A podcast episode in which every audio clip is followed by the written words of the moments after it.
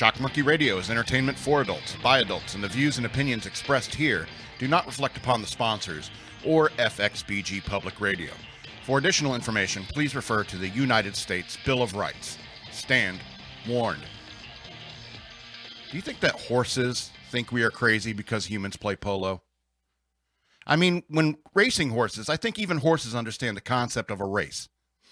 Even running around and jumping fences, I bet horses find some enjoyment out of that, and perhaps even understand the value of exercise. Sitting in a pen all, all the all the time, eating and pooping, can bore even horses, I imagine. But polo? Riding around on horses, whacking a ball on the ground with a stick? If you wanted to whack that ball, why wouldn't it be easier to get off the horse to smack it? Don't you think horses would think the people who play polo are nuts? I don't know. Maybe it's just me that doesn't understand polo. Perhaps there are smart horses out there that do understand polo. But they are horses and they are the spawn of the devil and have no business in North America. And if I had my druthers, I would slaughter all of them. Welcome to Shock Monkey Radio. I'm your host, the Madman. Mm. That's a beverage, delicious beverage. I want to remind you that I have a Patreon. Go over to patreon.com slash shockmonkeyradio. Become a patron. I would appreciate it. I also have a cash app. Use the cash tag shockmonkeyradio, all one word. If you want to send me some cash, I would appreciate it. You can also email me for my mailbag segments at madman at fxbgpr.com. And I can feature you in a mailbag. So check all that out. I would appreciate your support uh, and all that. okay, so uh, it may be a short show to st- show today. Uh, it's Thanksgiving week. I feel entitled to be lazy. Ek is not feeling great either. Still, still, uh, still fighting the bug, and uh,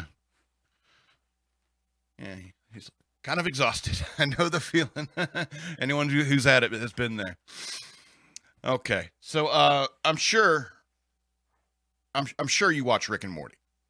Uh, if yeah, if you watch this show, you probably know what Rick and Morty is. You probably watch it. I mean, because it's you know it's intelligent but still accessible enough. You know, uh, but there's this one episode I was thinking about earlier today. Uh, it's the one where they go and get the death crystals, and Morty holds on to the death crystal, and he just keeps focusing on this future where he dies with Jessica, his crush. And in the process of doing this, uh, Rick ends up getting killed and uh, the DNA gets taken. Morty takes the DNA from the body of Rick Sanchez and put, plugs it into the car as Morty goes off to do his own thing and find that find a way to end up dying with Jessica. But what, what happens to Rick is he keeps getting recycled through his Phoenix program, and if you remember the uh, the episode Tiny Rick episode, he had uh, all these uh, vats that he kept clones of himself in, and apparently other versions of himself also had this Phoenix program. And so his consciousness, that particular consciousness of Rick, kept getting put into bodies of these other Phoenix programs in different realities. And uh, almost every single one is a fa- uh, fascist dystopia. Okay. Each time he gets a new body, it's, it, it, there's little differences and stuff like that. Sometimes he's a shrimp, sometimes he's a wasp, you know, has, a wasp body and stuff like that. Uh, it's a, it's a pretty funny gag because uh, every every single time it's like he gets into, gets into a new body. They, it's too fastidious. it is like, nope, and then kills himself again to give it another shot. Uh, or maybe it's just just to kill himself because who wants to live in a fascist dystopia? So uh, I think it's funny because there's a scene where he's running away from all these like you know shrimp Nazis or something like that, and uh, he, he shouts out loud, wondering to himself, "Is like, geez, when did this become the default?" And uh, I'm sorry to say, Rick, I mean, you should know this, is that authoritarian, author- authoritarianism constantly keeps raising its ugly head. All right. And so I want you to think about that when you and pray for our friends in Australia and in Europe. Because I don't know if you keep up with uh, news that goes on in other countries, because there will always be people who want to be authoritarian. And that's why there are all these mask Nazis over the last year trying to tell people how to live their lives. There are tons of people out there that want to become a fascist, uh, want the world to become a fascist dystopia. All right. And fascist, fascist dystopias don't come about because somebody says, hey, I want to make a fascist dystopia. No, it's always some supervillain who thinks he's going to save the world with their with their idea of utopia. And so when it comes to the people in Australia being carted off to concentration camps, when it comes to the people in the Netherlands, you know, walking around the streets and the cops are saying, "Do you have, you have your papers?" You know, I don't. There's always there's always going to be somebody who wants to be the power grabbing authoritarians. All right, Europeans and the Australians they don't have a Second Amendment like the U- U.S. has. Okay, so their government does not fear the people, and that's why they are getting away with this nonsense. All right, in America, and for the time being, the government is still a little scared of the armed populace. And you need to keep that in mind. That is the difference between us and them. I, I mentioned it, I think it was last week or two weeks ago. You know, the American way is the best way.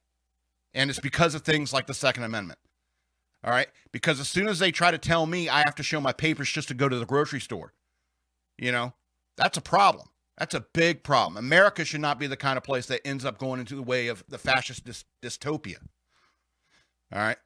And if, I'm, I'm terrified I'm terrified. I mean, it's one thing in Australia where you know they weren't really involved in the Second World War that much. I mean, uh, there's not a whole lot of resources in in Australia, and uh, Japan just never got around to invading. I think they tried.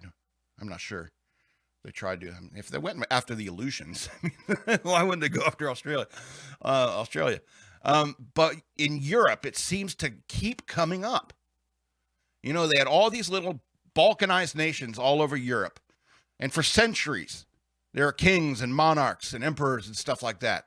And eventually, some Napoleon comes around or some Adolf comes around and changes the whole world, tries to change the whole world. All right? it's, odd that Europeans haven't learned their lesson. mm, coughing. I smoke too much. Mm. I've been watching a lot of old movies lately. Uh, and you, you know, back when people smoked in films, you know, and I have to say, you know, some actors just don't know how to convincingly act like a smoker. Uh, sometimes they'll hold a burning cigarette between their teeth for too long. It's not a cigar. All right, it's a cigarette. It's not a cigar. Or they'll uh, they'll stuff the smoke all the way up in between the fingers near the knuckles. What are you doing? You're not fooling anybody. You don't know. you don't know anything about smoking. Anyway, I think it's just better that if have to have everyone on, in a movie to just to be a non-smoker. You know, it's like, how come they never make movies about smokers? It's like because it's a pain in the ass. You know, I mean, at least let the actual smokers play the smokers. All right. Because when I see somebody who doesn't know what they're doing uh, when it comes to smoking, it just pulls me right out of the film. Pulls me right out of it. All right. And so imagine those scenes where uh, that are being filmed where someone is smoking in the scene and they have to do another take of the filming. So the actor needs to light up a new cigarette just to make sure that the cigarette is the same length in the con- in the con- in that point in the conversation or the action. How many great performances have ended up on the cutting room floor because the cigarette was too long or too short for continuity's sake? Seems like an aggravating detail to keep track of in a movie. So maybe no movies involving characters who smoke is a good idea. Smoking is bad, is what I'm saying. Don't don't do it. Just do as I say, don't do as I do.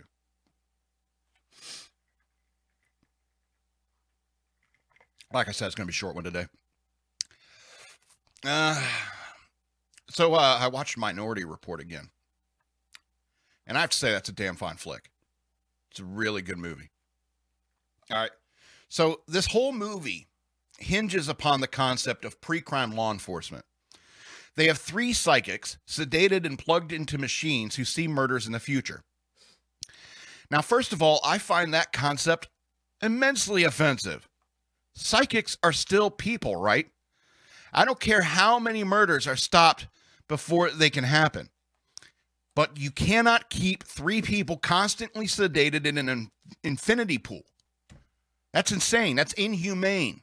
It's cruel. And I am shocked that no one in the movie brings that up. They're people, not assets. They are people, not futuristic computers that you can exploit as you please. And why do they need to laser engrave wooden balls with the suspect and victim names? Seems like all those computers could, all those computers in the room, you could just send the names to a screen. But you abs- but if you absolutely have to have the wooden balls, why not use just one? It seems wasteful. And how the hell did they even record what these psychics are seeing in their minds anyway? I don't know. Anyway, the movie opens up on an investigation and an arrest of a future murderer. Guy suspects his wife is cheating. He gets confirmation by playing hooky and sneaking back into the house to find his wife with another man. And prior to any violence, Ethan Hunt and Buck Compton bust in and arrest the husband for a murder he didn't commit. Yet, and I'll be honest, I have to admit that something terrible was about to happen in that situation, but nothing had happened yet. So the husband is convicted and set to prison for a crime he did not commit. And he but he probably was going to do it. and this investigation and opening sequence is supposed to be showing pre-crime actually working. And almost immediately after you get hit over the head with the pre-crime propaganda, you immediately get hit, over the head with the pre-crime propaganda with a commercial touting the success of pre-crime and pushing for the program to go national. At this point in the film, it's just limited to the district, probably in southern Maryland, northern Virginia. All right, so um, John Anderton, who is uh, Tom's Cruise character, uh, he he is a zealot for this pre-crime system, and he believes in it almost solely because his son was snatched one day from a very crowded pool, and he wishes uh, he wishes pro, uh, pre-crime. I wrote pro-crime.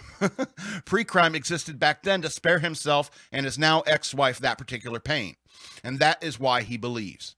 That is why he is a zealot. And speaking of zealots, my favorite character in this film is Danny Witwer, a guy from the Department of Justice who is sent to audit the pre crime system. I like this character because he wanted to be a priest, but then realized at some point that he looks like Colin Farrell, and God doesn't want us to waste be uh, want us to be wasteful with the gifts He gives us. Uh, plus, I think his faith is constantly being tested in this film.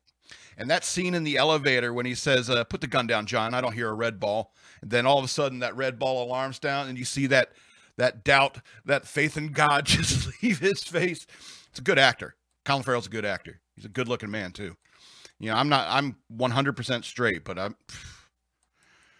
Whew, good looking man. EK, EK feels well enough to laugh. That's a good thing. Okay.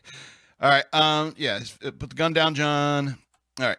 So that's probably my favorite scene. So obviously, this entire movie is about free will and predetermination. And so the second act is about the precogs naming the zealot John Anderton as a fugitive murderer, future murderer, excuse me. And he is the one who conducts the investigation. What's funny is that he runs. Everyone runs, as they say. However, he could have surrendered immediately once he saw this possible future and thus proving that humans have free will. But that would negate the premise of pre crime, the pre crime program. So John runs and they chase him. Now, I don't want to describe the rest of the movie because it, it, it really is good. And if you haven't seen it, you really should. But I want to talk about the religious themes in the movie because they directly uh, that they directly refer to frequently. The bathtub in which they keep the precogs in is called the temple. The guy watching the innocent prisoners of pre crime, his name is Gideon. They even have a conversation about being, quote, more like clergy, clergy than cops while in the temple. It's very relevant because this movie is such an example about the of the argument about free will and predetermination. Because those first conversations about it probably happened in churches. I think the movie did a good job in presenting these ideas in a way that anyone can understand. Plus, they don't really give commentary on it or make a judgment on it. I mean, they kind of uh, land on the side of free will. All right. I, or actually, it's more like the conclusion at the end of Forrest Gump. It's a little bit of both. And, and I agree. I think it is a little bit of both. Um, additionally, the film addresses the idea of our civil rights being infringed upon, not only by the government, but by corporations also. Retina scans have become the new fingerprint in this future, and advertisers scan your eyes in public and tailor ads to you by name. The worst part is that scene with the spiders, the little walking drones that come into your private property and scan your eyes. In that scene, they announced that pre crime led to laws that allows this for this violation of the Fourth Amendment. I find this to be the biggest reason why I would vote against pre-crime. However, newspapers look cool in this future. They they update in real time. That's pretty awesome. Uh, do you need to buy just one newspaper, or is it like a subscription thing? And if you don't pay the subscription, the paper just goes blank. And yeah. Anyway, but there's one exchange that sums it all up in this movie, and that's when uh, uh, Buck Compton, I forget the actor's name, but you know he didn't get really get work until after Band of Brothers, and so uh, he has this conversation where they confront John. They're about to arrest him, and he says, "You don't have to run. You know, I don't. You don't have to run, John." And uh, John says, "Well, you don't. You don't have to chase me." Sums it all up. Really does. So, Minority Report, 12 of 13 stars. Big stars, big director, sci fi, action, and philosophy. It's got the holy triumvirate, the holy trinity. but the very existence of Minority Reports, you know, one of the twins disagreeing about the potential potentiality of a different future, I think that invalidates the the entire idea of pre-crime. Anyway, great flick. If you haven't seen it, you should. But I I watched it again. I had a lot of thoughts on it, and so wrote some notes down. You know, I could. A lot of people say it's like you know, not, there's not many many good movies in the modern era, and I don't know. I watched two of them last night. I watched Minority Report again, and I watched uh, Dredd again. And those are two really good, really good movies that came out in the modern era. There's some there's those uh, Andrew Klavans out there that they still only watch black and white films, and I'm just like, how can you stand it? How can you stand it? anyway, um, I want to talk about one more thing before I get into the news worth knowing. Is one is something I don't really talk about that often. Uh, but I've been uh, I've, I've been thinking about Jenny a lot lately. Um, m- more specifically, dreaming about her. Uh, Jenny is short for Virginia, a girl I knew. Let's set the Wayback Machine to 1994, 1995. I was 17, 18 years old, uh, about to graduate high school and all that.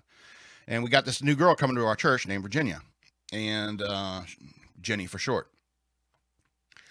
You know, she was a svelte, brown hair, brown eyed country girl, a little tinge of ginger in her hair. And she immediately took a shine to me, and I took a shine to her. Next thing you know, we were dating. We were going out. I was a big spender back then. We were going out to Pizza Hut, make out my mom's uh, Delta 88 in the parking lot. Classic 90s stuff. and uh, you know, she was she was a real real great chick. She um she worked at this convenience store and we were both christians because we met at church and so forth. We were both christians and she's she was always getting into arguments with her boss because her boss sold cigarettes. Her boss boss sold alcohol in the convenience store and sold pornography in a convenience store. And she so she was always arguing with him that he shouldn't be selling such things. And even back then i was a smoker and she would get furious at me furious at me if she tasted cigarettes on me smelled it on me uh, maybe she should. She was perfectly right for me. Maybe she knew that, you know. And so uh, we'd always have we'd have these conversations about the future. And I was, you know, 18, and the future scared the hell out of me.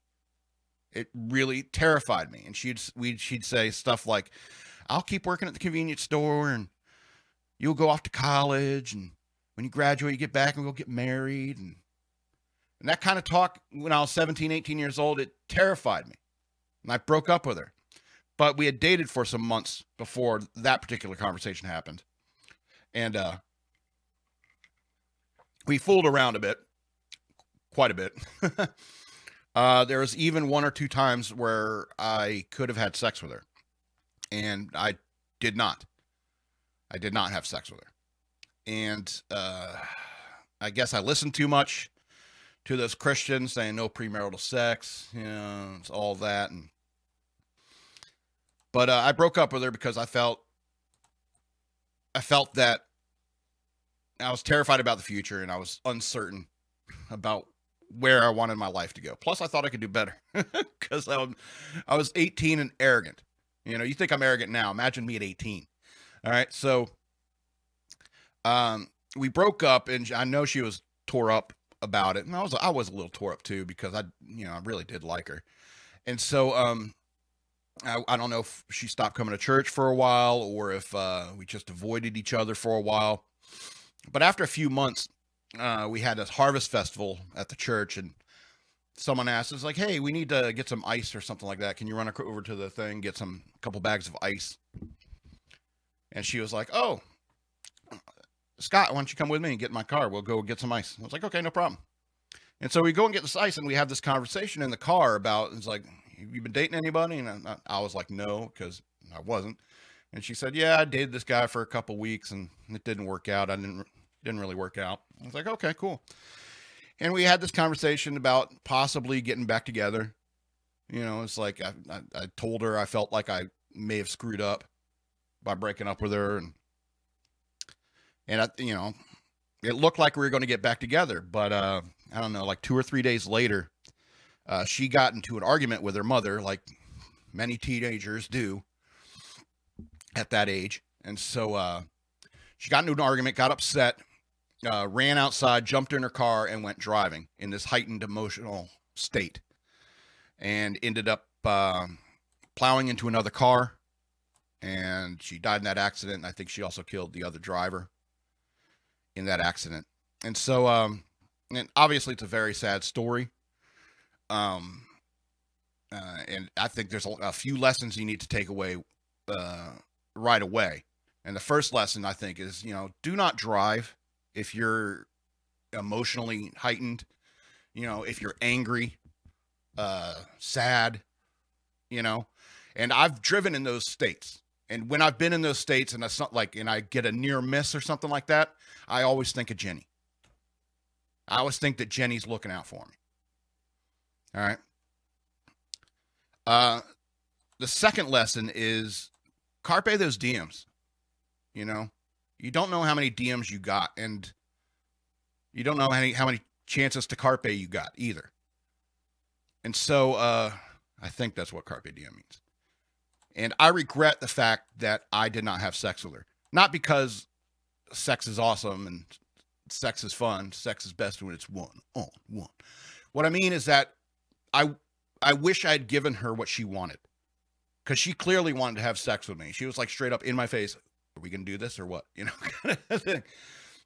You know. I, I wish I could have given her what she wanted before she died. And who knows if if I had done things differently, maybe she'd still be alive. And these are the things that I think of even 25, 26 years later after her her her death. You know, I didn't go to the funeral because I'm a coward. Um, I have no pictures of her. All I have is my memory and my regret. And so I, want, you know, I just want you to think about these these kinds of things when you make decisions because you know there's finite there's a finite number of chances. And there's a one thing I want to read to you. It's uh, lyrics from an Air, Air Supply song. I wish I could carry your smile in my heart for times when my life seems so low.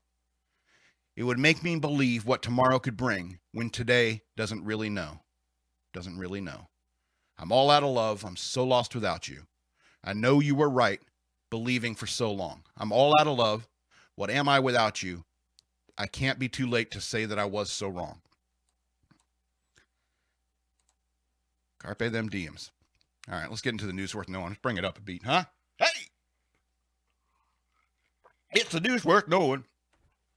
I told you I want to get that clip from that uh Always Sunny thing. Makes you want to put a gun in your mouth, uh, get real high. That's the news. That's reading the news for me.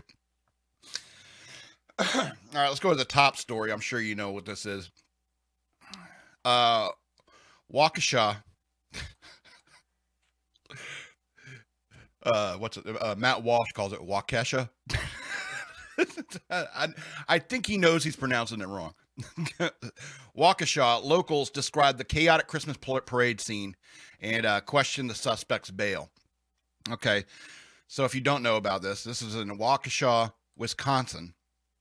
They have great names for towns up in Wisconsin. All these, I want to say, Native American names, but I want to say Lakota Sioux names. I don't know. Um, so residents and business owners told Fox News uh, when they experienced uh, what they experienced when a vehicle plowed through a crowded Christmas parade in downtown Waukesha, Wisconsin, killing five and injuring dozens of others. "Quote: We heard an, we heard the noise outside first starting when the vehicle must have hit the person," said Norman Bruce, who owns a book and toy store along with along the parade route. Uh, "Quote: When I when I stood up, I could see that there were some band members in from the Waukesha South High School laying in the street. And everybody's like, oh, that's not normal. uh, he told Fox News he opened up his shop doors to offer parade goers protection from the chaos once he saw the destruction outside. Uh, quote, I got up and went over to the door and invited people in, Bruce said. We made sure that everybody got in safely. Bruce, who owns a shop with his wife, said one of the injured band members made his way into the store where he received treatment. Uh, two people grabbed one of the band members that was hurt, Bruce told Fox News. He was bleeding from his head, and we brought him in. We got a chair and sat him down, and they kept on attending to him. Crystal, who love who lives above the Nice Ash cigar bar, cool name, uh, where she also works as a bartender, said uh, she also brought frightened spectators into the bar. Poured them all shots. Uh, quote, I was watching the parade out my window, she told Fox News. Uh, came downstairs and walked into the bar just to start and just started bringing people into the bar and having people shelter inside to find their kids, find their family. Excuse me. Crystal said she estimated the SUV was driving roughly 40 miles an hour, and it appeared the driver was aiming at people and hitting them and then driving over them. A young man named Hayden, who's, who, who, who said he spent most of his life in Waukesha, told Fox News, quote, I had a lot of friends there at the Waukesha South Band that got hit. One of my best friends got hit, bruised ribs and everything. But I knew everyone that got injured. Guillermo, a Waukesha local who owns a local dress shop, dress shop downtown, said he didn't attend the parade, but his family was there to take take in the unofficial kickoff to the Christmas season. Quote, I feel very bad because my family was there, he told Fox News. Thanks to God, they're all okay, but other people close to my family, they are in the hospital. Uh, Darrell Brooks was arrested and charged with multiple homicide counts over the incident. Brooks, who has a lengthy criminal history, was recently locked up on felony charges but re- released after he posted a $1,000 cash bail earlier this month. Quote, I think the low bail is what made it possible for him, the suspect, to be out there, uh, out here to do that. A man named Rick told Fox News as he smoked a cigar inside Nice Ash cigar, cigar bar. Quote, if he hadn't bailed out, if he hadn't bailed out, this would have never happened. Never have happened.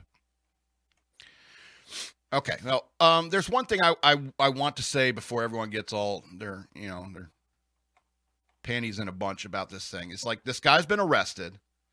Calm down. Don't jump to any conclusions. All right. That's the mistakes of the Rittenhouse trial. Okay.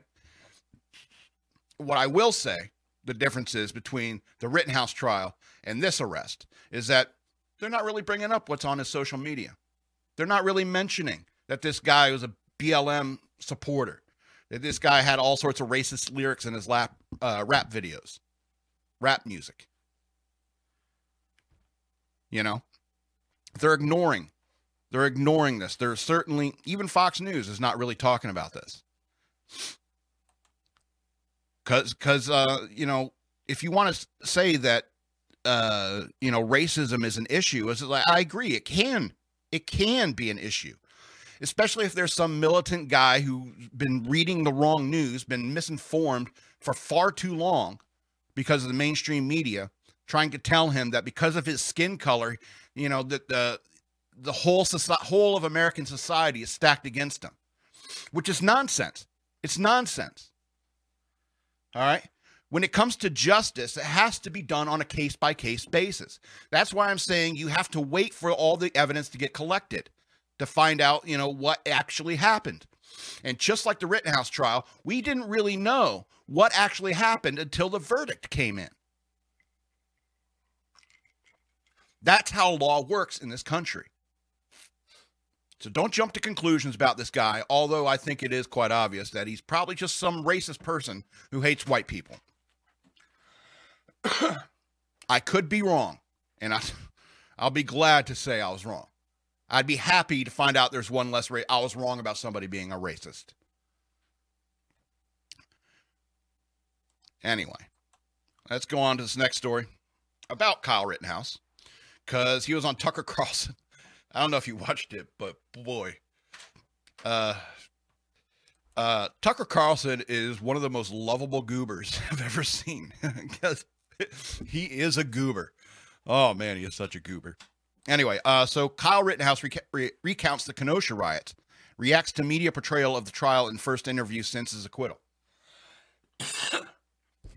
Excuse me. Uh, in an exclusive interview with Fox News' Tucker Carlson, Kyle Rittenhouse spoke out about the night of the Kenosha riots that led to his arrest, as well as, as his eventual acquittal by jury and the angry reaction of the mainstream media and Democrats, including President Biden. Rittenhouse, who was 18 years old,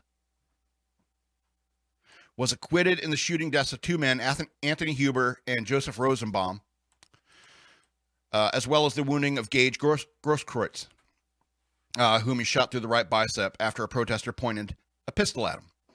Uh, Rittenhouse told Carlson that he was staying at the home of a friend during the Kenosha riots and was mystified and troubled by the lack of resources provided to the police force in trying to quell the violence after the shooting of Jacob Blake. Quote, I'm not really sure where the police presence was because they have a hard job, but I don't really think they got the support they needed, he said. The governor, Tony Evers, failed the community, and there should have been a lot more resources to help with that. Evers, a Democrat, was critiqued at the time by several observers, uh, including then President Trump, for the perceived inaction as the Wisconsin city was engulfed in violence.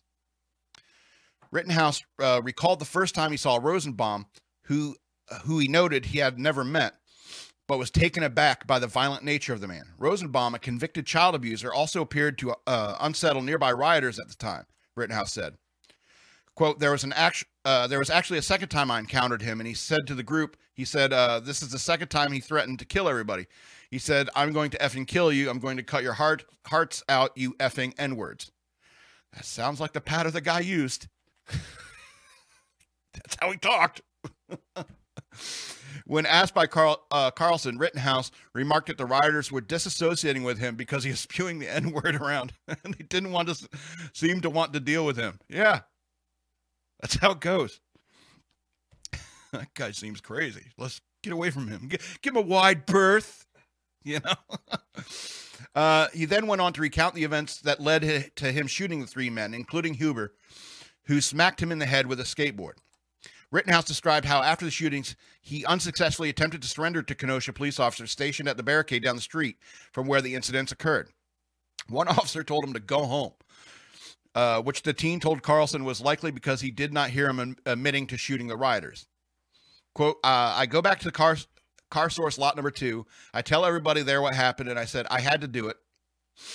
And I was just attacked. I was dizzy. I was vomiting. I couldn't breathe. That concussion sounds like. Uh, or probably just stress.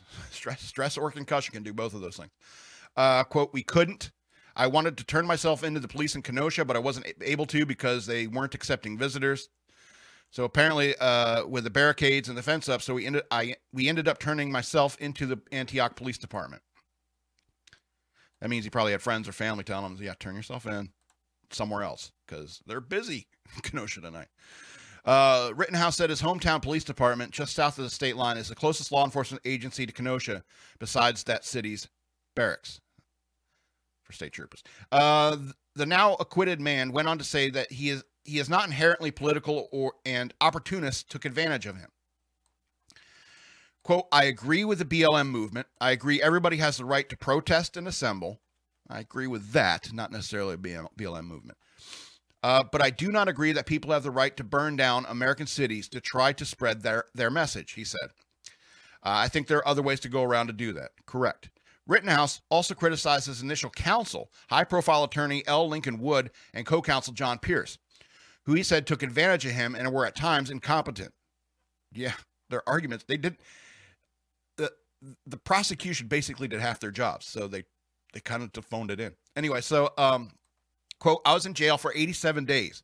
Lin Wood was raising money on my behalf, and he held me in jail for 87 days, disrespected my wishes, and put me on media interviews, which I should never have done, along with John Pierce. They said I was safer in jail instead of at home with my family.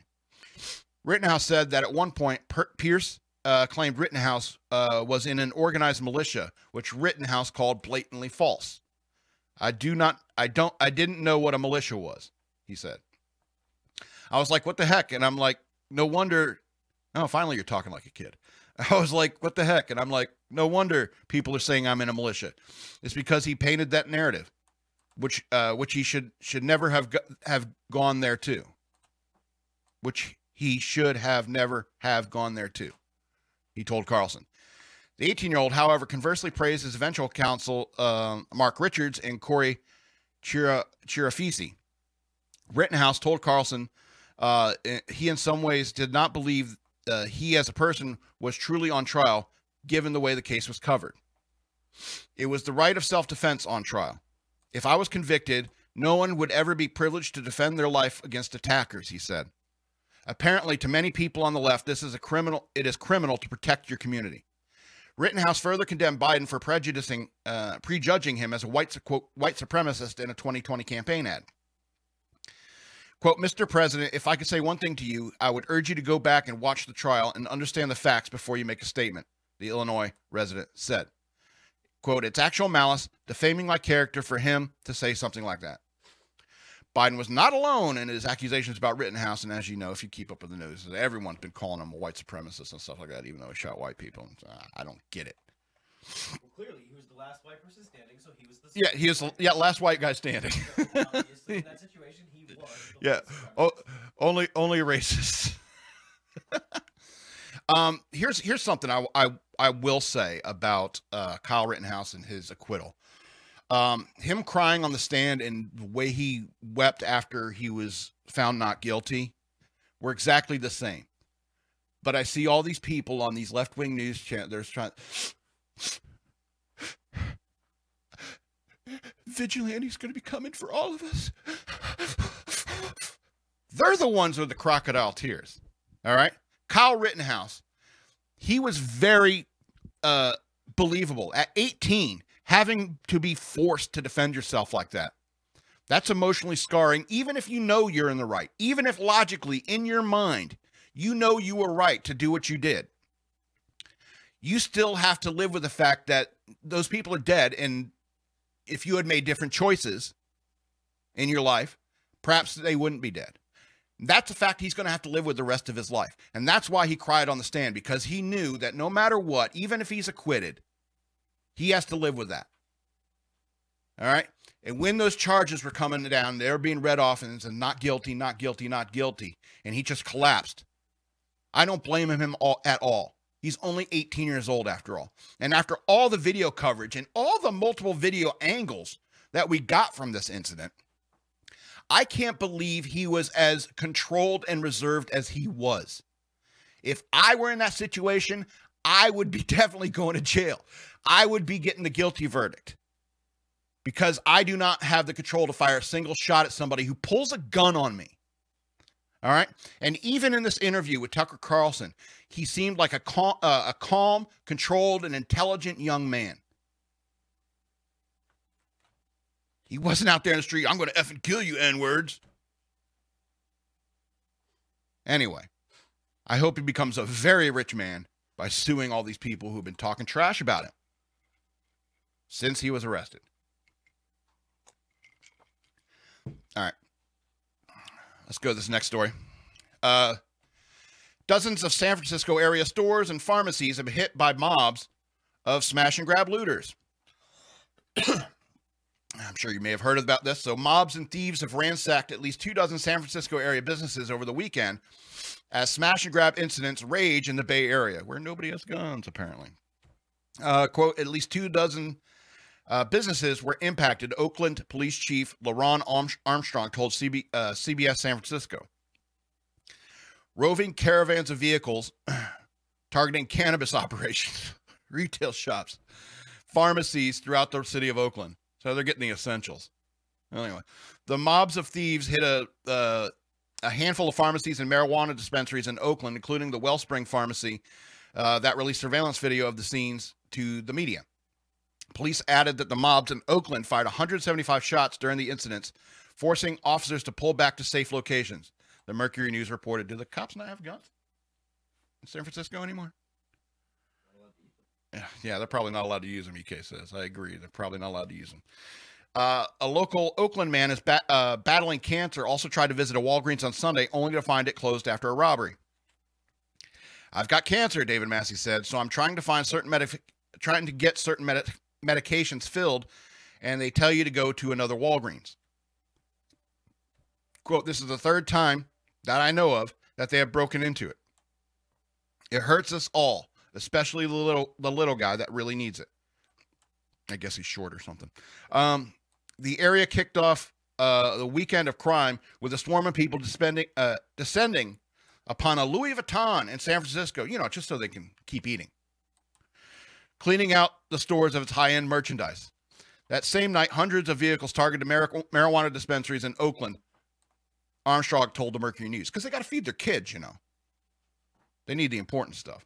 On Saturday, about 80 people uh, wearing ski masks and armed with crowbars stormed a Nordstrom location near in nearby Walnut Creek. They then rushed from the store to their vehicles with stolen merchandise. Three people have so far been arrested in connection to the, that incident. Uh, San Francisco police said that nearly 12 stores in the city alone were attacked at the same time by a mob of at least 80 people over the weekend. So these uh, these smash and grab things they've been happening in frequencies, and uh, unfortunately they don't really they they know when to strike, but they, uh, these people probably don't even care about the Rittenhouse trial. They just want the free Louis Vuitton stuff and the free weed. All right, they're striking now because uh, they they know the media is just oh they're they're pissed off about the Rittenhouse verdict. And that's why they did it, and that's why they had to have those Louis Vuitton bags to feed their babies, their poor starving babies. And I was talking earlier in the show about the Second Amendment. This is the reason. This is the reason the Second Amendment exists. One double barreled shotgun in a pharmacy behind the counter. Hey, yeah, people may get shot, but maybe they'll stop doing it. You know, murders every single day, every single day in Chicago. You never hear about that in the news. And the cops have their hands tied with yellow tape. These are Americans. These are Americans getting killed. You never hear about it in the news because it doesn't fit the narrative. They have to wait. They have to they have to wait for a white guy to shoot another white guy. And the guy who got shot was a BLM protester, even though he was white, to call that racist before even talking about like the, the black on black crime going on in Chicago and other major cities in the United States. Not that those are racially motivated, but it's just for some reason, you know, the uh, Rosenbaum and the other guy, you know, are they are their lives more important than the people getting shot in Chicago? I don't think so. And the reason why the media will focus on them and not those people getting killed in Chicago is because the media is the ones who are racist. How are people not getting it? Anyway.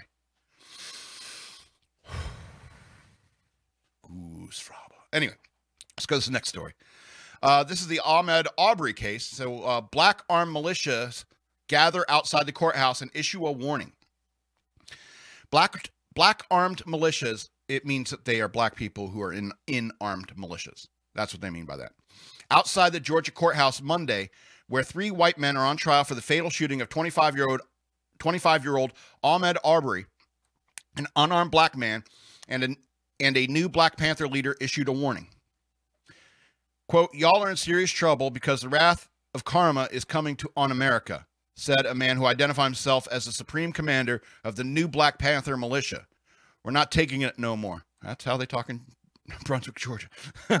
As prosecutors and defense lawyers delivered their closing statements, dozens of members of BLM 757, uh, Lion of Judah Armed Forces, and the new Black Panther Party marched outside the Glynn County Courthouse. The Southern Poverty Law Center called the new Black Panther Party a virtually racist, a vir- viral, virulent, virulently racist and anti-Semitic organization whose leaders whose leaders have encouraged violence against whites, Jews, and the and law enforcement. SPLC doing the right thing for once. So Travis McMichael, 35, his father Greg McMichael, 65, and William Roddy Bryan are on trial for murder, aggravated assault, and false imprisonment for the slaying of Arbery in the Satilla Shores outside of Brunswick, Georgia.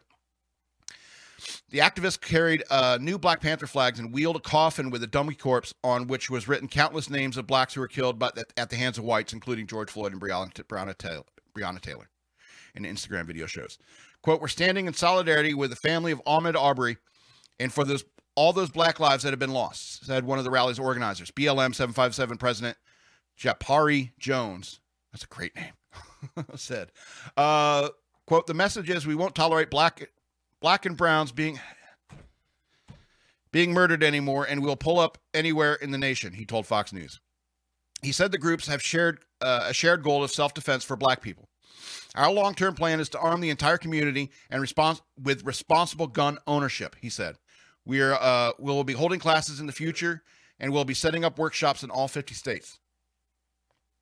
When he asked how the groups would respond to a not guilty verdict, Jones says no comment. In closing statements, uh, prosecutor Lind Dun- Dunikoski argued that defendants pursued Arbery in a pickup truck for five minutes through a neighborhood on Fe- February 23, 2020, and shot him because he was a black man who refused to talk to them.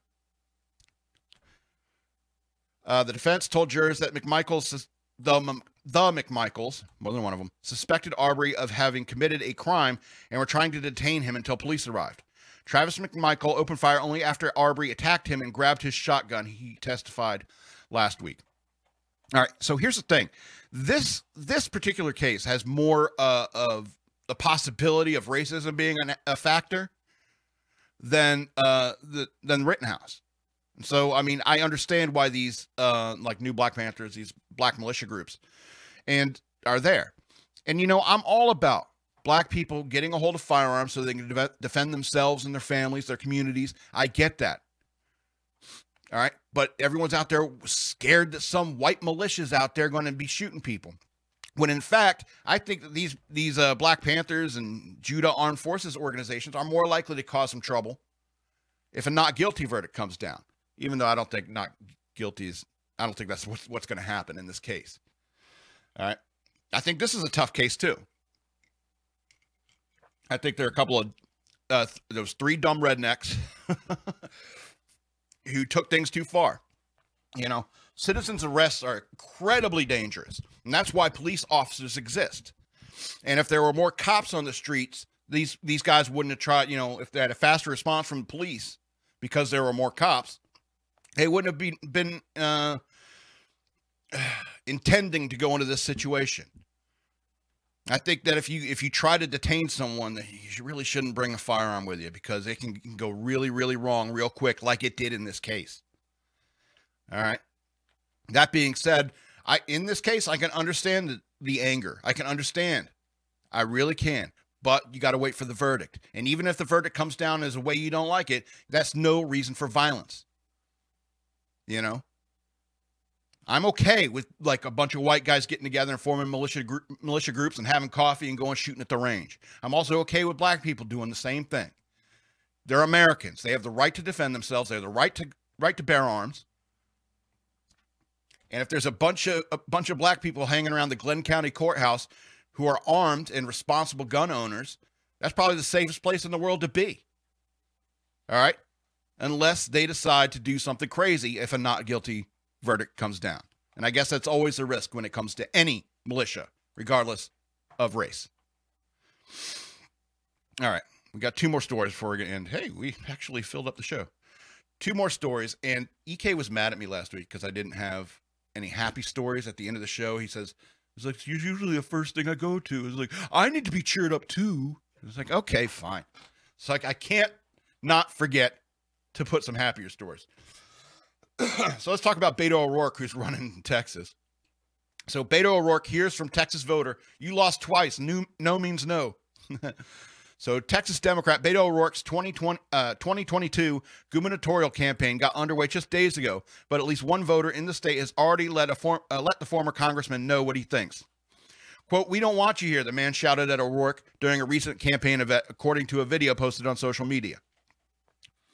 At the time, if I've seen this video, it's hilarious. I saw it in Crowder this morning. It is hilarious. At the time, O'Rourke appears to be surrounded by uh, an otherwise supportive crowd when Beto O'Rourke signs uh, and T-shirts visible signs T-shirts visible in the background. Quote: On behalf of ranchers, the oil and gas farmers, I'm in your grill telling you not to come back. The man persisted as O'Rourke supporters attempted to shout him down and security staffers began to move toward him. The confrontation was reported by the national desk. Quote, you ain't taking my guns either, the O'Rourke critic, critic continued. Nobody wants you here. No means no three times. You lost twice. No means no. he shouted. The heckler appeared to be referring to O'Rourke's failed attempt to unseat Republican Senator Ted Cruz in 2018 and his aborted bid for the Democratic Party's na- uh, presidential nomination in 2020. The man in the video is also appearing to references uh, referencing O'Rourke's past pledge to take away your AR-15s, your AK-47s, which he reiterated over the weekend during an appearance on CNN.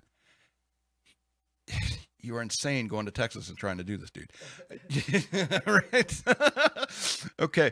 Uh, quote, I still hold this view on what he calls weapons of war, the candidate said on Sunday. O'Rourke's home turf of El Paso was the site of a mass shooting in August 2019 that resulted in 23 deaths. Uh, prior to his uh, Senate and presidential runs, O'Rourke, who was 49, served in the El Paso, El Paso City Council from 2005 to 2012, then served in Capitol Hill from 2012 to 2018 after being elected to the U.S. House to represent the 16th Con- Congressional District of West Texas. now he is looking to unseat uh, incumbent Texas Governor Greg Abbott, hoping in part that issues such as controversial Texas abortion law will help pull help the Democrat pull off a victory. But Abbott isn't the only potential a- obstacle between O'Rourke and the government's chair. Texas born Hollywood star Matthew McConaughey, McConaughey is reportedly also mulling entry into the race. All right, all right, All right, all right, all right. Jeez, you know he'd win too, damn it. Anyway, and a recent poll showed that the actor running ahead of both Abbott and O'Rourke if he chooses to run, according to the Dallas Morning News. Obviously. Yeah. I didn't even read that sentence. I just knew that's what they're going to say next. McConaughey has not yet indicated whether he would run as a Democrat, Republican, or Independent, New York Post reported. On the GOP side, former Texas Republican Party leader Allen West, a former Florida congressman, another familiar name, seeking the state's top job. West, a former Army officer as well, launched his campaign back in the 4th of July. I'm sorry. As I was reading that last paragraph, I was thinking about Matthew McConaughey uh, like, didn't he get the cops called him because he was stoned out of his mind playing the bongos? All right, man. Yeah. Answer that on the campaign trail. You'd have to answer for that on the campaign trail. Indeed, he would. Come on, man. You know what's good. You know it's gonna be all good. I'm gonna, I ain't gonna take your guns. I know Beto would, but I, I ain't gonna take your guns. Ain't I pretty when I smile? One more happy story for you in the show. Florida man takes children without father figures on fishing excursions. 11 years ago, William Big Will Dunn set out on a mission to help a child growing up without a father figure. He turned to the one thing that brought him peace as a kid fishing. Since then, Dunn has dedicated his life to helping foster children and those who are growing up without a father figure by taking them on fishing excursions in Clearwater, Florida, through his nonprofit, Take a Kid Fishing Inc. Excuse me. Uh, Dunn has, has worked with thousands of children as part of his fishing program, but it all started with one very important child, Cameron DeLong, who was eight years old at the time. Quote, I saw this young boy and uh, that was frustrated and show anger. I didn't know why until I found out his father was not in his life, Dunn told Fox News. Eventually, Dunn approached DeLong's mom and asked if he could take him fishing. Quote, I knew how special it was when my dad took me, Dunn said. Just being out on the water is like being out in another world. I can't explain it. Eh, you pretty much did. Uh, Dunn admitted that he had a rough upbringing in Miami, but saw fishing as an escape. It was the very first thing that, quote, relieved all my anxiety, uh, anxiety and stress that I had built up throughout the day, he said. Suddenly, Dunn wanted to see a positive, started to see a positive change in DeLong. He started doing better, better in school, showing more respect to his mom, and, quote, just becoming more of a man of the household because his dad was still not in his life, Dunn said. Quote, I'd get off work at five and he'd be over at the house loading fishing rods in the back of my truck, he said. We fished a lot, two or three days a week, plus on the weekends. After seeing the changes in DeLong's life, Dunn said that it became uh, it became his uh, life's calling to help other kids that are fatherless. He began reaching out to foster homes and started taking groups of 10 to 25 ki- uh, sorry, 20 to 25 kids on a fishing charter out of Clearwater, Florida every Saturday. He did so out of his own pocket. Quote, we take them out, we uh, show them a good day and spend time with them and everything, he said. Just to get out of the boat, you can see it, just to get out on the boat, you see the difference in them. These excursions, according to Dunn's website, teach children, quote, life skills and responsibility inside and outside the classroom, such as learning patience, teamwork, and how to relax and avoid making harsh, harsh and rash decisions. Quote, fishing also teaches them to support each other, whether they win or lose, if you catch a fish or not. This website says. Three years ago, Take a Kid Fishing Incorporated formally became a nonprofit, allowing Dunn to accept donations. Over the past 11 years, Dunn has said these children have become a part of his family. And Dunn, Dunn said he still goes out on the water with now 19 year old DeLong, who views Dunn as a father figure. Now, you know, uh, it's fishing is such a simple thing. It really is, but it takes patience. It takes, um, it's, I like fishing for the same reason I like baseball. It takes timing, it takes patience, it takes, you know, knowledge and know how you know, it, and it takes a lot of self control. And so I think that, you know, I mean, you, you know, you pull in the line for the fifth time there's nothing on it. You can't be shouting at the water, What's wrong with you, fish? Why aren't you getting on my line, fish? That scares the fish away. you don't do that. All right. It takes a lot of self control. It takes a lot of resourcefulness. It takes a lot of ingenuity and brain power and patience to do something as simple as fishing, which really isn't that simple. All right. If you've ever been fishing, you know fishing isn't exactly simple. Sometimes it is, depends on where you're fishing. Additionally, I don't know, pretty much everyone I know who fishes, who is a fisherman, who is an angler, they started doing it with their dad. All right. And so I think that is incredibly important, especially as, you know, our, our government and our media, they try to drive families apart. Uh, they give incentives to keep dads out of the homes to provide a positive, you know, upbringing to these children because masculinity is so bad and stuff like that. But you know, fishing is a very important thing when it comes to you know connecting with your children, um, especially if you if you have no other way to connect with them. You know, there's a sense of accomplishment when you catch a fish or even when you almost catch a fish. And it's like, oh, so close. Did you see that flash in the water? That must have been a big one. That must have been a big one. And then you get, you know, you pack up. It's getting too dark. You pack up everything. You get in the truck. It's like, yeah, you know, maybe on Saturday. Maybe when we get out on Saturday, we'll get one. You learn how to keep going with success or failures. You learn to support each other with your success and failures. It's quite quite a lovely and important thing. And it's just one happy story to end the show upon. So I want to remind you that I have a Patreon. Go to patreon.com slash shockmonkeyradio. Become a patron. I would appreciate it very much. It's three bucks a month. It's just a very special Black Friday deal, $3 a month. Uh, go up there, sign up, become a patron. I'd appreciate it. If you can't do that, go over to uh, use Cash App to send me money on the Cash App. Use the cash tag Shock Monkey Radio, all one word. You can send me money, any amount. You know, if you want to send me a million dollars, Elon Musk, send me a million dollars, Elon Musk.